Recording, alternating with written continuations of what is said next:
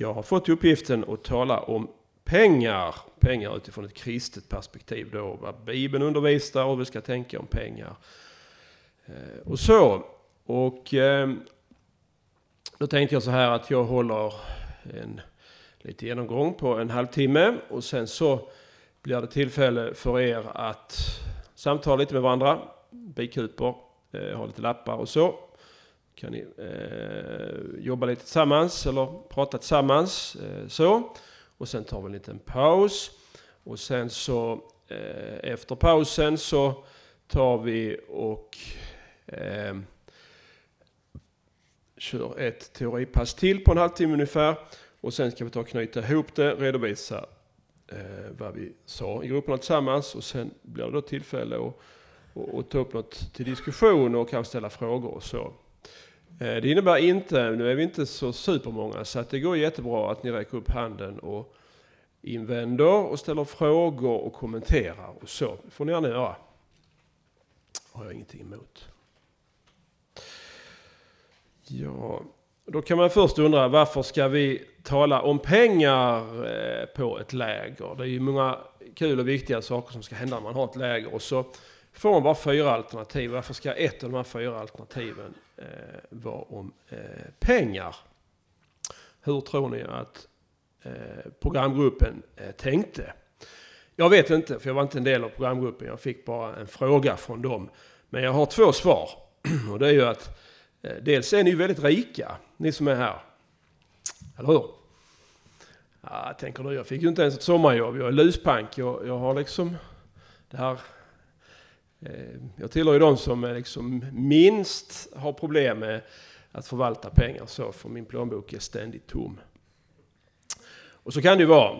Jag kan informera om att den där känslan kommer att finnas med hela livet, även sen ni får ett fast jobb och även om ni skulle liksom råkar tjäna lite pengar. Så den här känslan av att plånboken är tom och att man har för lite, den, den finns ju med där eh, tyvärr. Va? Men faktiskt sett i ett globalt perspektiv, om man jämför med hur de flesta människor har det, så, så har vi det alla ganska gott ställt. Vi har eh, kläder att sätta på oss, vi har eh, möjligheter att äta, ingen behöver svälta i vårt samhälle. Och jämförelsevis så, så, så har vi en hög materiell standard. Även om vi går på bidrag, även om vi inte har någon inkomst och så.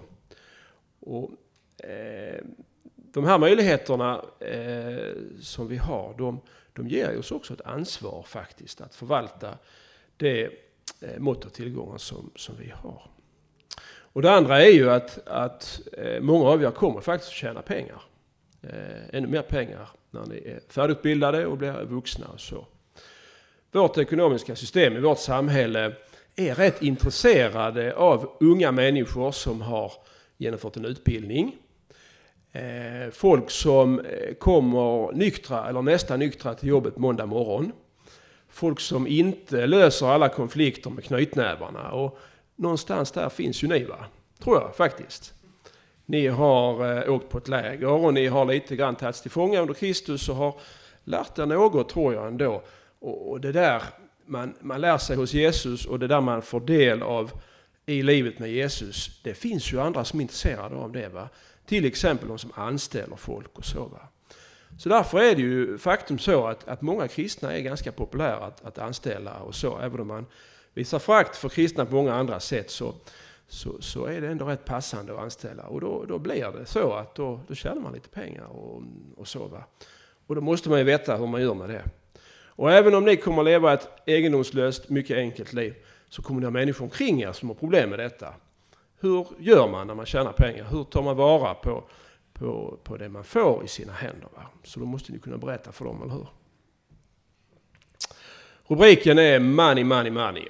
Och det handlar ju om pengar. Jag skulle faktiskt vilja vidga ämnet lite grann därför att eh, pengar är ju inte, det, det, handlar inte bara om pengar. När Bibeln undervisar om ägande och förvaltande och, och, och pengar så, så, så, handlar det inte bara om kontanter eller en siffra på ett bankkonto. Pengar fanns ju inte på gamla testamentets tid. Utan det är en senare uppfinning. Och pengar det uppfann man ju därför att det skulle gå lite lättare att handla. man slapp liksom att byta en oxe rakt av mot en säck säd eller eh, vad det nu kunde vara. Va? Man kunde växla in oxen mot pengar och så kunde man använda de pengarna under en längre tid. Och, och det var lättare att hitta någon som, som ville göra affär med dig när det inte bara var byte rakt av med, med varor utan pengarna var liksom en, en allmänt eh, accepterad eh, ja, valuta är det ju. Och så finns ju pengar för att man ska kunna lagra värden, ska kunna sälja och så behålla pengarna och använda dem under en längre period och så. Men innan det fanns pengar så fanns det ju eh, det som är materiella nyttigheter. Tittar vi på Abraham så handlar det mycket om boskap. Eh, de var ju nomader och då mätte man pengar i hur mycket boskap man hade. och sen när de blev bofasta i Israel så byggde man ett land och man fick en lag och den lagen fick man ju från Gud och det där handlar mycket om jord och hur jordegendomar och så skulle eh, förvaltas. Så man hade ju en väldigt eh, spännande lagstiftning i, i Israel där man eh, reglerade ganska mycket hur ägande och, och köp och, och, så skulle gå till och man hade ju regler för hur man skulle undvika det här att vissa samlar på sig orimligt mycket och andra blir utan och så va ska vi inte gå in på här, men det fanns ju regler som till exempel handlade om, om jubelåret när, när gamla köp skulle gå tillbaka och, och man skulle liksom återställa och, och få balans och, och, så. Och så har vi kommit till, till vår tid där, där det inte bara handlar om eh, pengar och ägodelar och så. Vi lever ju i en tjänsteekonomi brukar vi säga. Och där är det ju mycket av det välstånd och den standard vi har handlar ju om tjänster. Va? Många går till en frisör och klipper håret och det, det var ju liksom otänkbart för bara hundra år sedan för de flesta människor. Va? Det är en, en form av välstånd och, och materiell tillgång. Jag skulle tro att många av er har inga stora fina skivsamlingar. Va? Det hade man när jag var eh, ung för hundra år sedan. Eh, det är inte någon mening med att ha en skivsamling idag därför att man har ju Spotify eller något annat sånt här musikströmningstjänst. Och det är ju en form av rikedom. Tänk all världens musik har man tillgång till bara man betalar den här avgiften. Va? Och det är ju någonting som är, är oerhört, eh, det är ett välstånd va? kan man ju säga. Och så det här med välfärden. Va? Många säger, jag, jag eh, har ingenting, jag lever helt egendomslöst och, och fattigt och, och enkelt och så. Va? Ja, men om vi blir sjuka så, så har vi gratis sjukvård i världsklass. Även om det är det som inte funkar i sjukvården. Så, och det, det är ju sånt som många människor är, är beredda att offra sin högra arm för. Va? När fattiga människor får möjligheten att ta steget ur fattigdom, vad är det då man, man väljer att lägga pengarna på? Ja, det är utbildning för sina barn, för sig själv kanske. Och det är sjukvård, god sjukvård vill man ha. Man köper inte ett stort fint hus det första man gör när man hamnar på rätt köl rent ekonomiskt. Va? Och det är sånt som vi lätt tar för givet, men det, det tillhör ju vårt välstånd och vår rikedom. Och det är någonting som vi måste förhålla oss till som kristna och, och, och säga någonting om. När det kommer till pengar och ägodelar och välstånd och så, så, så, finns det olika uppfattningar hos olika kristna.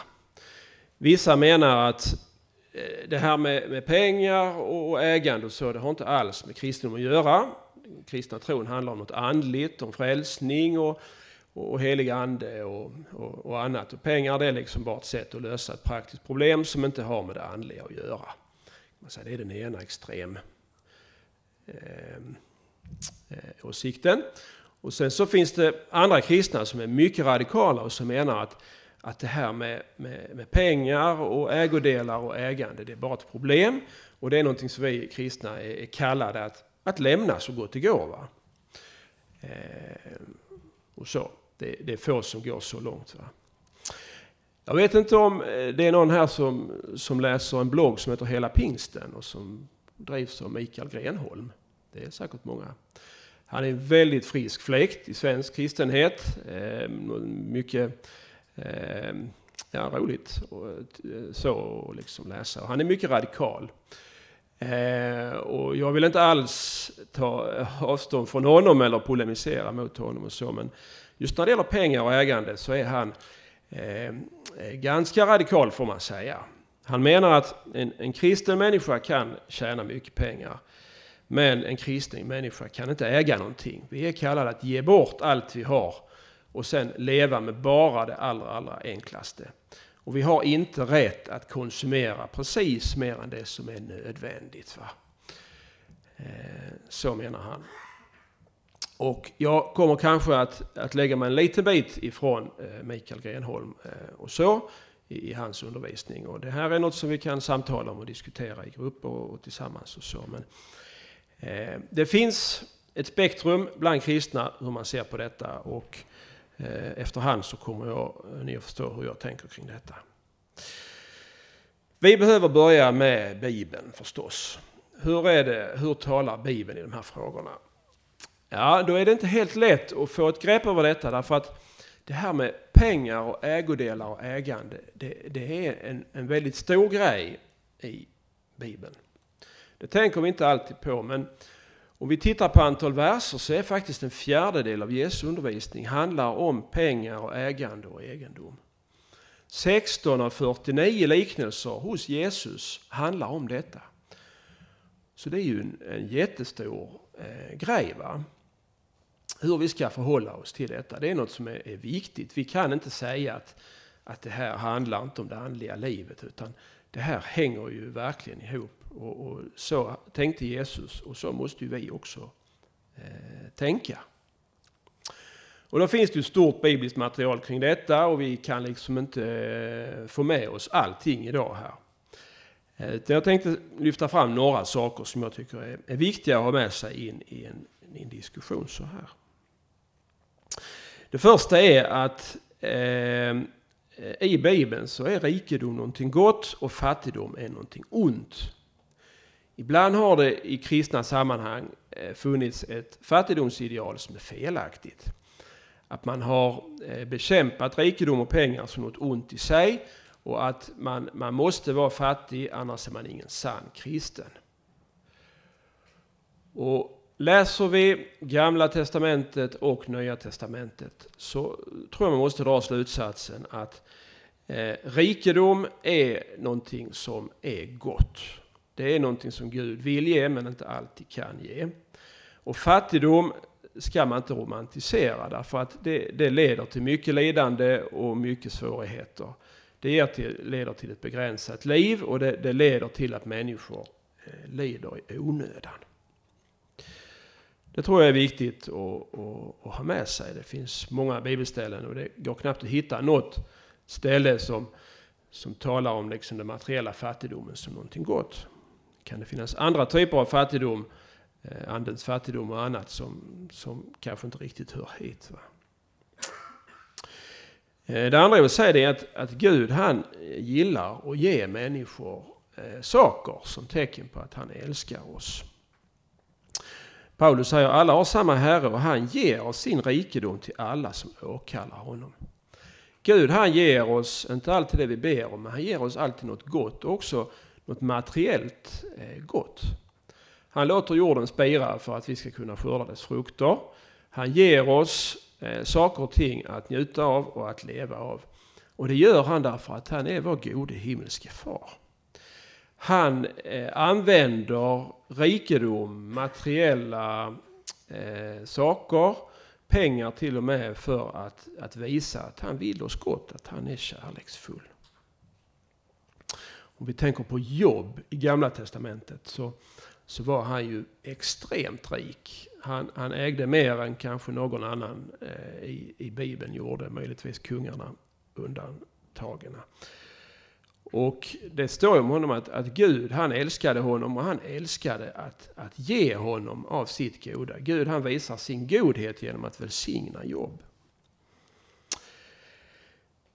Ehm, så att man kan säga att utgångsläget är ju att eh, rikedomen är någonting som kommer från Gud och som ges till människor för att visa på att Gud älskar och att människan får ta emot och får njuta. Sen finns det då eh, en stor grupp eh, verser och citat och, och undervisning som man kan säga modererar detta. Jesus är mycket radikal i sin undervisning. Han säger ju till exempel till den rike ynglingen att sälj allt och ge allting åt de fattiga. Det gör han i Markus 10.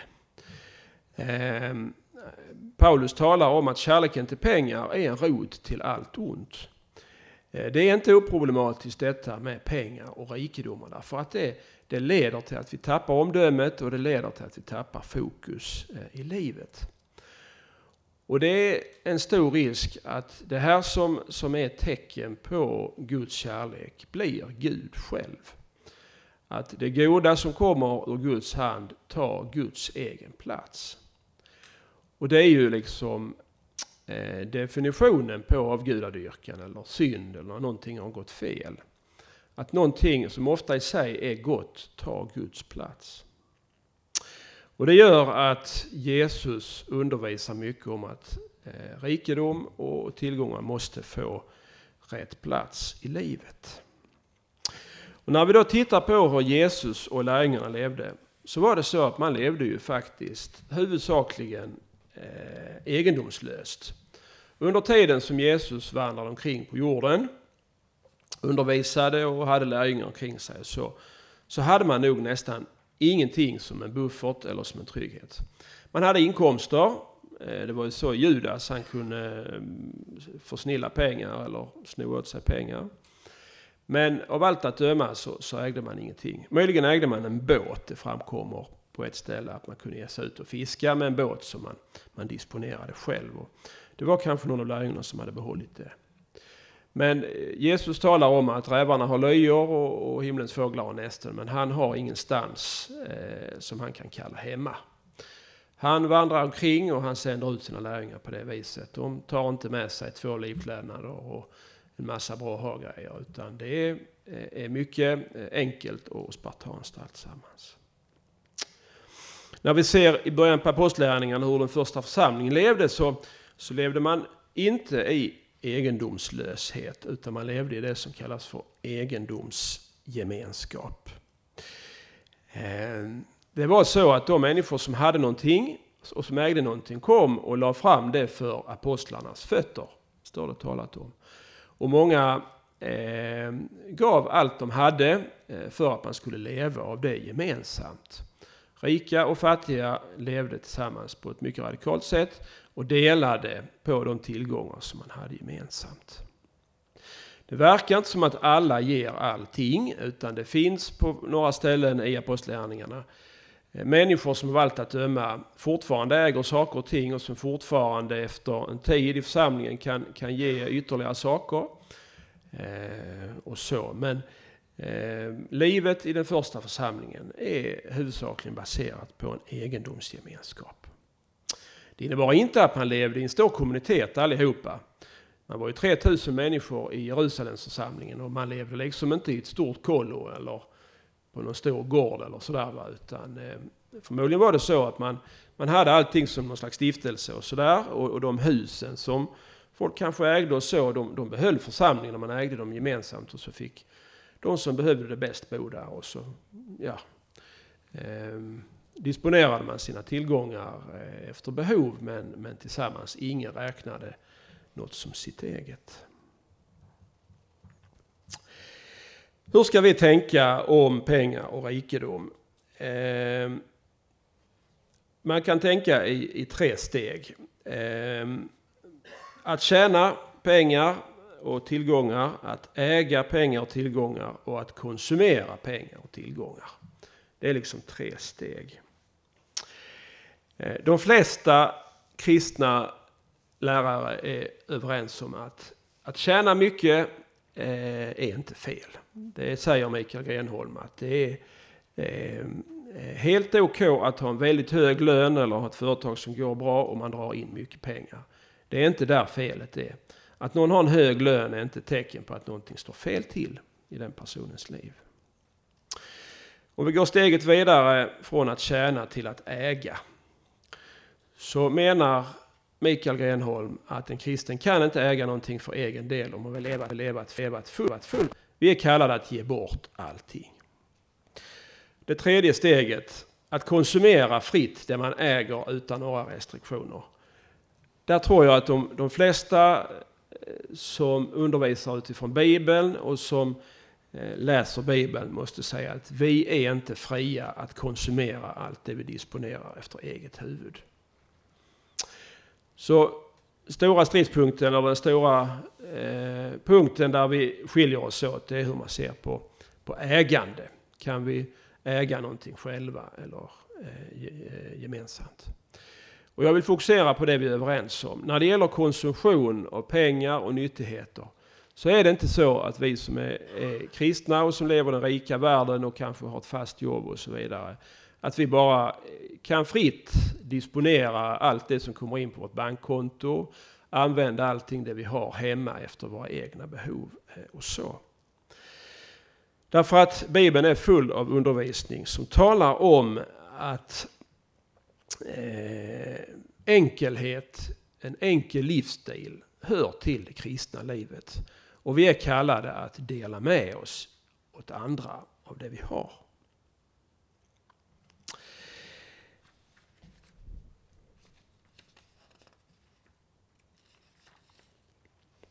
Paulus han varnar för frosseri. Han talar i Filipperbrevet 3.19 om att eh, de som då lever ett gudlöst liv, de kommer att sluta i fördärvet. De har buken till sin Gud och sätter sin ära i det som är deras skam. De som bara tänker på det jordiska. Eh, Jesus levde mycket enkelt. Den första församlingen levde mycket enkelt. Och det finns många ställen som manar till, till enkelhet och till generositet mot människor runt omkring. Det vi har och det vi drar in och det vi disponerar, det är inte bara vårt eget utan det vi kallar det att, att dela med andra människor. Det skulle jag vilja understryka och, och jag tror att det, det, är den här punkten som är det allra svåraste för, eh, för oss. Vi kan lätt fastna i en diskussion om ägande är okej okay eller inte. Men det, det är på den här punkten de flesta av oss faller. Att vi räknar det som vi har dragit in och som vi har som vårt eget. Och vi är inte beredda egentligen att använda det på något annat sätt. Och jag tror precis som Mikael Grenholm att det här är en blind fläck för vår tid och för vår tids kristna. Vi, vi eh, ligger ganska långt ifrån det som Jesus eh, levde och Jesus predikade. Vi ligger ganska långt ifrån det liv som församlingen i Jerusalem eh, levde och som man faktiskt levde i kyrkan i, i början.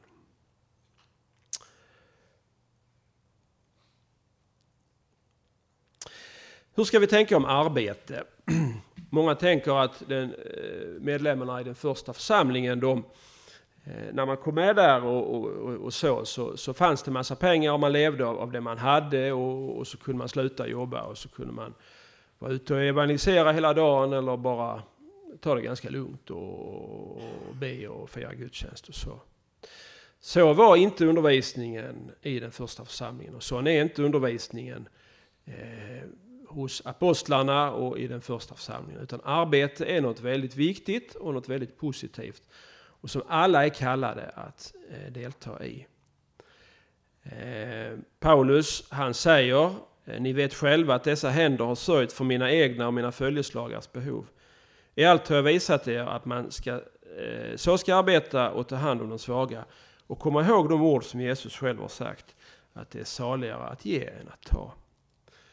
För att ha någonting att ge så måste vi vara flitiga. Vi måste var beredda att eh, gå in i, ett, ehm, i en tjänst eller i en förpliktelse eh, för att kunna eh, dra in och sörja för oss själva och inte ligga någon annan till last. Och dessutom att kunna hjälpa till och bära någon som inte själv kan försörja sig, som kanske är sjuk eller handikappad eller missbrukare eller någonting annat. Det finns inget utrymme i apostlarnas undervisning för att dra sig undan ehm, eh, det ekonomiska systemet som, som fanns i antiken på den tiden.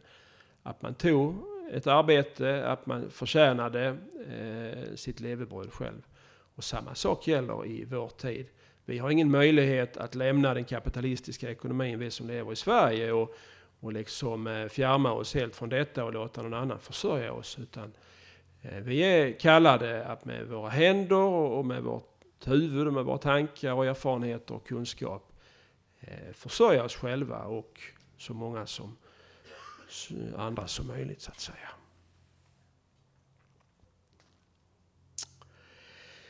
När det gäller inställningen till pengar och ägande och egendom och så, eh, så hävdar vissa kristna att vi, vi kan eh, tjäna hur mycket som helst och vi kan äga hur mycket som helst och vi kan konsumera hur mycket som helst. Det det handlar om är inställningen. Vår inställning till eh, detta med pengar och, och ägande och ja, njutning och, och, och, så. Om vi inte njuter för mycket av det så är det okej okay, om man ska vara krass. Va? Ehm, om man inte låter bilen bli för viktig eller om man inte är för angelägen om att åka till Thailand för ofta så är det okej. Okay, Det handlar om någonting inne i hjärtat och en inställning och en attityd. Va? Vad ska vi tänka om detta? Ja, det, det, mycket kristen tro handlar om hjärtats inställning och det är det som, som Jesus frågar efter och det är det han ofta predikar och talar om. Och det är verkligen viktigt på vilken plats eh, vi sätter eh, det här med materiella tillgångar och egendom och, och, och rikedom. Det är väldigt viktigt. Eh, jag vill inte säga någonting annat. Därför att två människor kan leva identiska liv och använda pengar på samma saker och så, men den ene har ett felaktigt förhållande till det och den andra har ett, ett rätt förhållande. Men det är också så att egendom, eller attityder och vår inställning måste också omsättas i praktiken.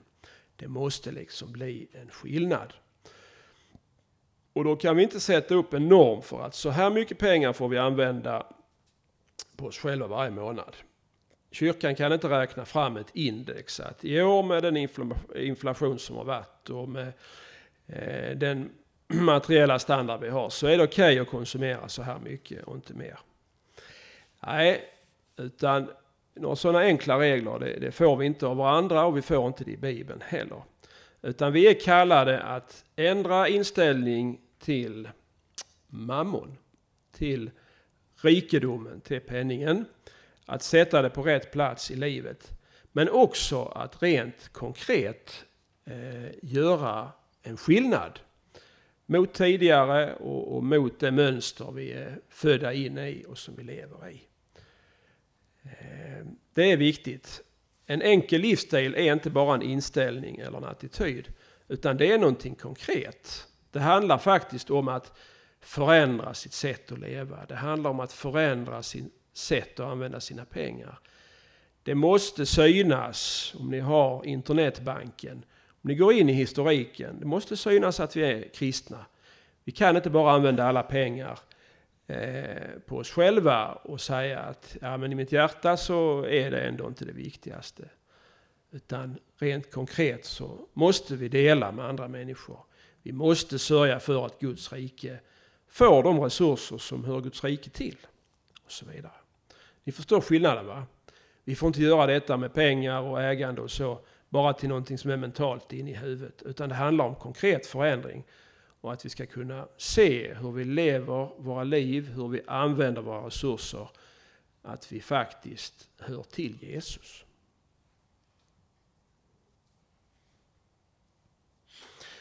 Sen är det så att jag är helt övertygad om att det finns olika kallelser för olika människor.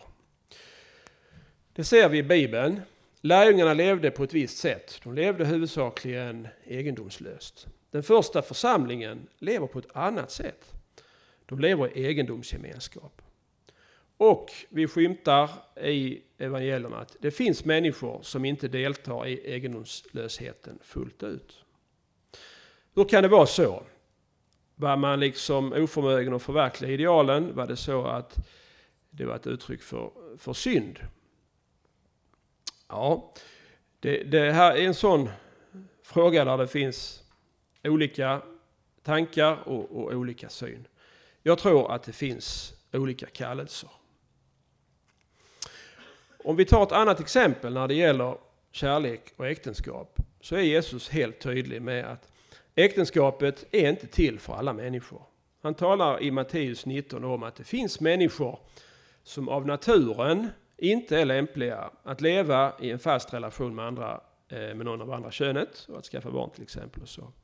och det finns människor som råkar så illa ut i livet, som genom andra människor, säger han, inte eh, kan leva i ett äktenskap. Det beror alltså på synden och på syndens konsekvenser. Jag tror det är samma sak när det gäller pengar och ägande.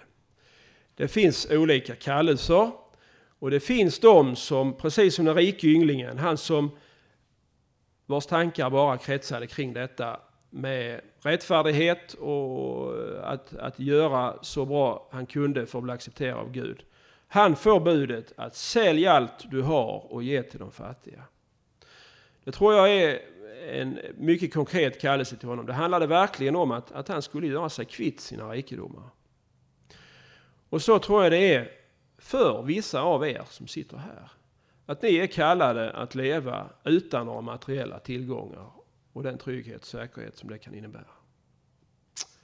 Kanske för att ni är skapade så av Gud. Kanske för att ni har blivit sådana genom livet. Saker och ting har hänt. Så kan det faktiskt vara. Om vi tittar på den kristna själavården så, så, så, vet jag från vänner och så att de har fått rådet av sin själasö att du måste göra dig av med alla dina aktier därför att det, det leder till att ditt andliga liv blir helt förtorkat. Du kan inte, du klarar inte av att ha det. Och så tror jag faktiskt att man får lov att göra som själasörjare. Att säga till vissa människor att du, du är inte lämplig att äga ett hus till exempel. Du är inte lämplig att, att ha materiell egendom. Och det är inte ett underkännande. Det är inte att man är handikappad eller att man har ett lyte, utan det handlar om att man, man har en kallelse som är väldigt speciell. Det kan handla om att man ska frigöra någon till att helt gå in i något annat. Eh, och så tror jag det, det, det, det kan vara också. Vissa kristna kan kallas till att äga väldigt mycket, tror jag. Ha stora företag, ha väldiga materiella eh, möjligheter och rikedomar. Inte för att de själva ska vältra sig i lyx och, och, och, och liksom utmärka sig. Utan därför att det kan komma många andra människor till godo. Det kan finnas en kallelse att, att eh, gå in eh, i ett förvaltande av stora materiella tillgångar, eh, rikedomar och, och tillgångar. så. Precis som det kunde se lite olika ut i Bibeln, i deras förhållande till ägande och det materiella, så kan det göra det idag. Och därför kan vi inte titta på varandra och säga ah, han kunde unna sig en eh, nästan ny Volvo, då kan jag också göra det. Så kan vi inte säga. Vi kan inte jämföra oss med andra.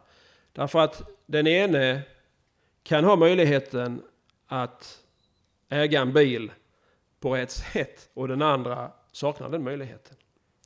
Vi kan inte jämföra oss med varandra utan vi måste tala direkt med Gud. Hur vill du att jag använder det jag har? Kan jag göra detta? Är det rimligt att jag äger detta och har det? Gud, nu har jag fått detta av dig. Hur vill du att jag ska använda det här? Att lägga fram sådana saker i bön och kanske tala med någon annan klok kristen för övrigt. Men att inte liksom jämföra sig med andra. Oh, nu har de köpt 60 tums TV. Nu är det grönt ljus, nu gör vi det också. Va? Det är farligt. Det är inte så vi ska göra. Det finns olika kallelser för olika människor. Ja, att ge bort saker och att ge till de fattiga. Det handlar ju om vad vi gör med det som vi inte behåller för oss själva. Vi är kallade att använda det vi har för att sörja för våra egna behov, men också för att sörja för andra. Det är en helt central del i undervisningen om detta med pengar och ägande. Och då är frågan, vad, vad är det viktiga, det här med att, att ge bort saker och ting och, och så? Handlar det om att vi ska bli kvitt rikedom för att rikedom är syndigt och fel? Handlar det om att vi ska träna oss i att ge, att det är liksom själva givandet som är en helig handling och som, som, som gör oss på något sätt till, till bättre kristna? Eller handlar det om att vi ska ge för att alla ska ha ungefär lika mycket och utjämna klyftor? Och handlar det här om att ge, om att lyfta andra människor ur deras fattigdom och ur deras lidande? Ja, det är viktigt att, att bena upp det här tror jag, därför att eh, eh, det jag är övertygad om är att Gud vill ge och berika oss alla människor så att vi förstår vem han är. Att han är vår gode himmelske far som vill ge oss ett, ett liv som är fulländat.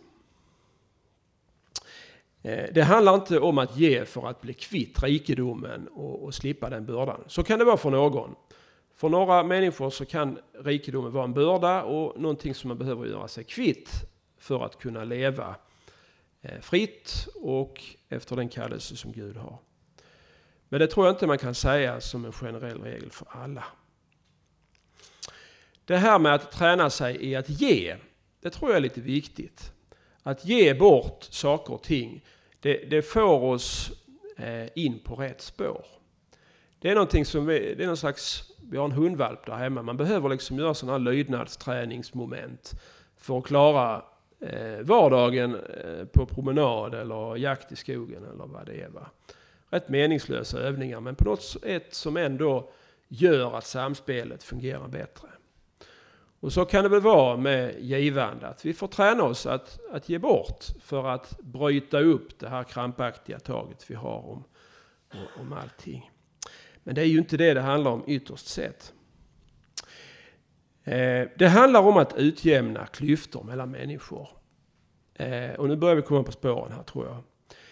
Eh, det finns ett klart drag i Gamla Testamentet av att Eh, det här med att rikedomar tenderas att ansamla sig hos vissa människor och att vissa människor blir extremt fattiga.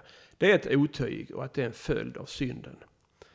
Det fanns starka mekanismer i Gamla Testamentet som tjänade till att försöka hålla ihop samhället. Att försöka eh, göra så att, att vissa inte blev väldigt fattiga och fick eh, lida av sin fattigdom och att andra blev väldigt rika och kunde leva ett, ett eh, liv i frosseri och annat. Vi behöver ge för att utjämna klyftor. Men, och här är jag kanske lite kontroversiell igen och så. Jag tror inte, det är lite politik i detta, det hör ni. Eh, vi tangerar politikens område. Eh, är det effektivt att utjämna klyftor genom att ge bort saker? Ja, Eh, pratar man med en ekonom som har läst många böcker så säger de att det, det, riktigt så är det inte. Utan klyftor utjämnas bäst genom att man lyfter de som är i fattigdom och att man utrustar dem med möjligheter att själva eh, förändra sitt liv. Vi ska inte ge den fattige en fisk utan vi ska ge dem en fiskekrok så att han kan fiska. Det finns många studier om till exempel mikrolån i eh, fattiga länder. Där eh, man genom att låna ut små summor pengar till kvinnor till exempel, eller särskilt, kan förändra hela samhället och plötsligt får barnen hälsovård och de får gå i skola och på en generation så har stora förändringar skett. Att lyfta människor ur fattigdom, det är vad jag tror det handlar ytterst sett eh, om. Och det är i detta sammanhang som vi behöver sätta in vårt eh, givande. Ehm, jag tror att vi får ta hjälp eh, av människors eh, erfarenhet och eh, ekonomi och annan kunskap som finns. Och förstå att det här med att ge bort saker gratis till vuxna människor inte alltid blir bra. Utan Jesu ord om att, att ge bort allt ni har till de fattiga kanske inte ska förstås bara bokstavligt alltid. I många situationer är det naturligtvis alldeles nödvändigt. När det handlar om katastrofhjälp så handlar det verkligen om att, att ge bort saker och ting utan någon som helst motprestation. Och när det handlar om barn och när det handlar om handikappade och annat så, så är det naturligtvis så att vi, vi måste vara mycket generösa och förstående att många kan inte eh, komma på rätt köl eh, bara genom en utbildningsinsats eller annat. Men det som ofta kan förändra saker och ting och som vi ska använda våra möjligheter till, det är att verka för utbildning, goda samhällsreformer, handel och annat som kan göra att, att människors situation i grund och botten eh, förändras. Ehm. Att använda våra resurser för att hjälpa den fattige innebär inte alltid att vi ger bort rakt av en viss summa. Utan att vi använder eh, hela vår ekonomi till att gynna den som behöver hjälp. Att köpa livsmedel från fattiga länder, det förändrar situationen i de länderna. Och att riva tullmurar och annat är faktiskt en väldigt effektiv metod för att människor ska kunna Eh, komma ur den allra svåraste fattigdomen.